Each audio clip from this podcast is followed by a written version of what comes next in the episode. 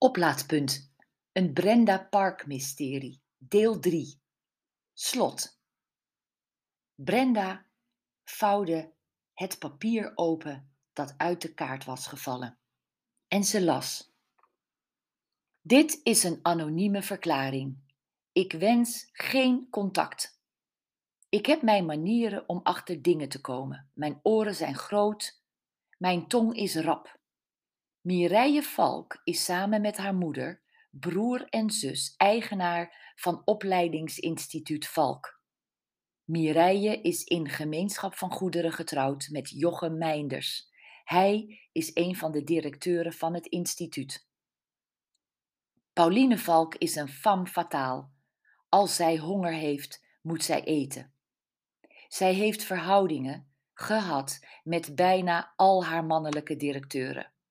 Stel hen maar de vraag of dat zo is en kijk naar hun reactie. Vergeet haar schoonzoon Jochem niet. Ellen Boomsma zat Pauline Valk om meerdere redenen in de weg. Jaloezie speelt een rol, maar de angst om het familiekapitaal te moeten delen bij een eventuele scheiding van haar dochter was een grotere factor van zorg. Mij is ter oren gekomen dat Joop Valk, de oprichter, eigenaar en echtgenoot van Pauline Valk, financiële aanpassingen wilde doen in zijn vermogen en zijn testament. Hij is drie maanden geleden plotseling overleden. Een onderzoek naar zijn dood is mijns inziens op zijn plaats. Zoek, vraag het aan verpleegkundigen in uw omgeving en u zult de bewijzen vinden.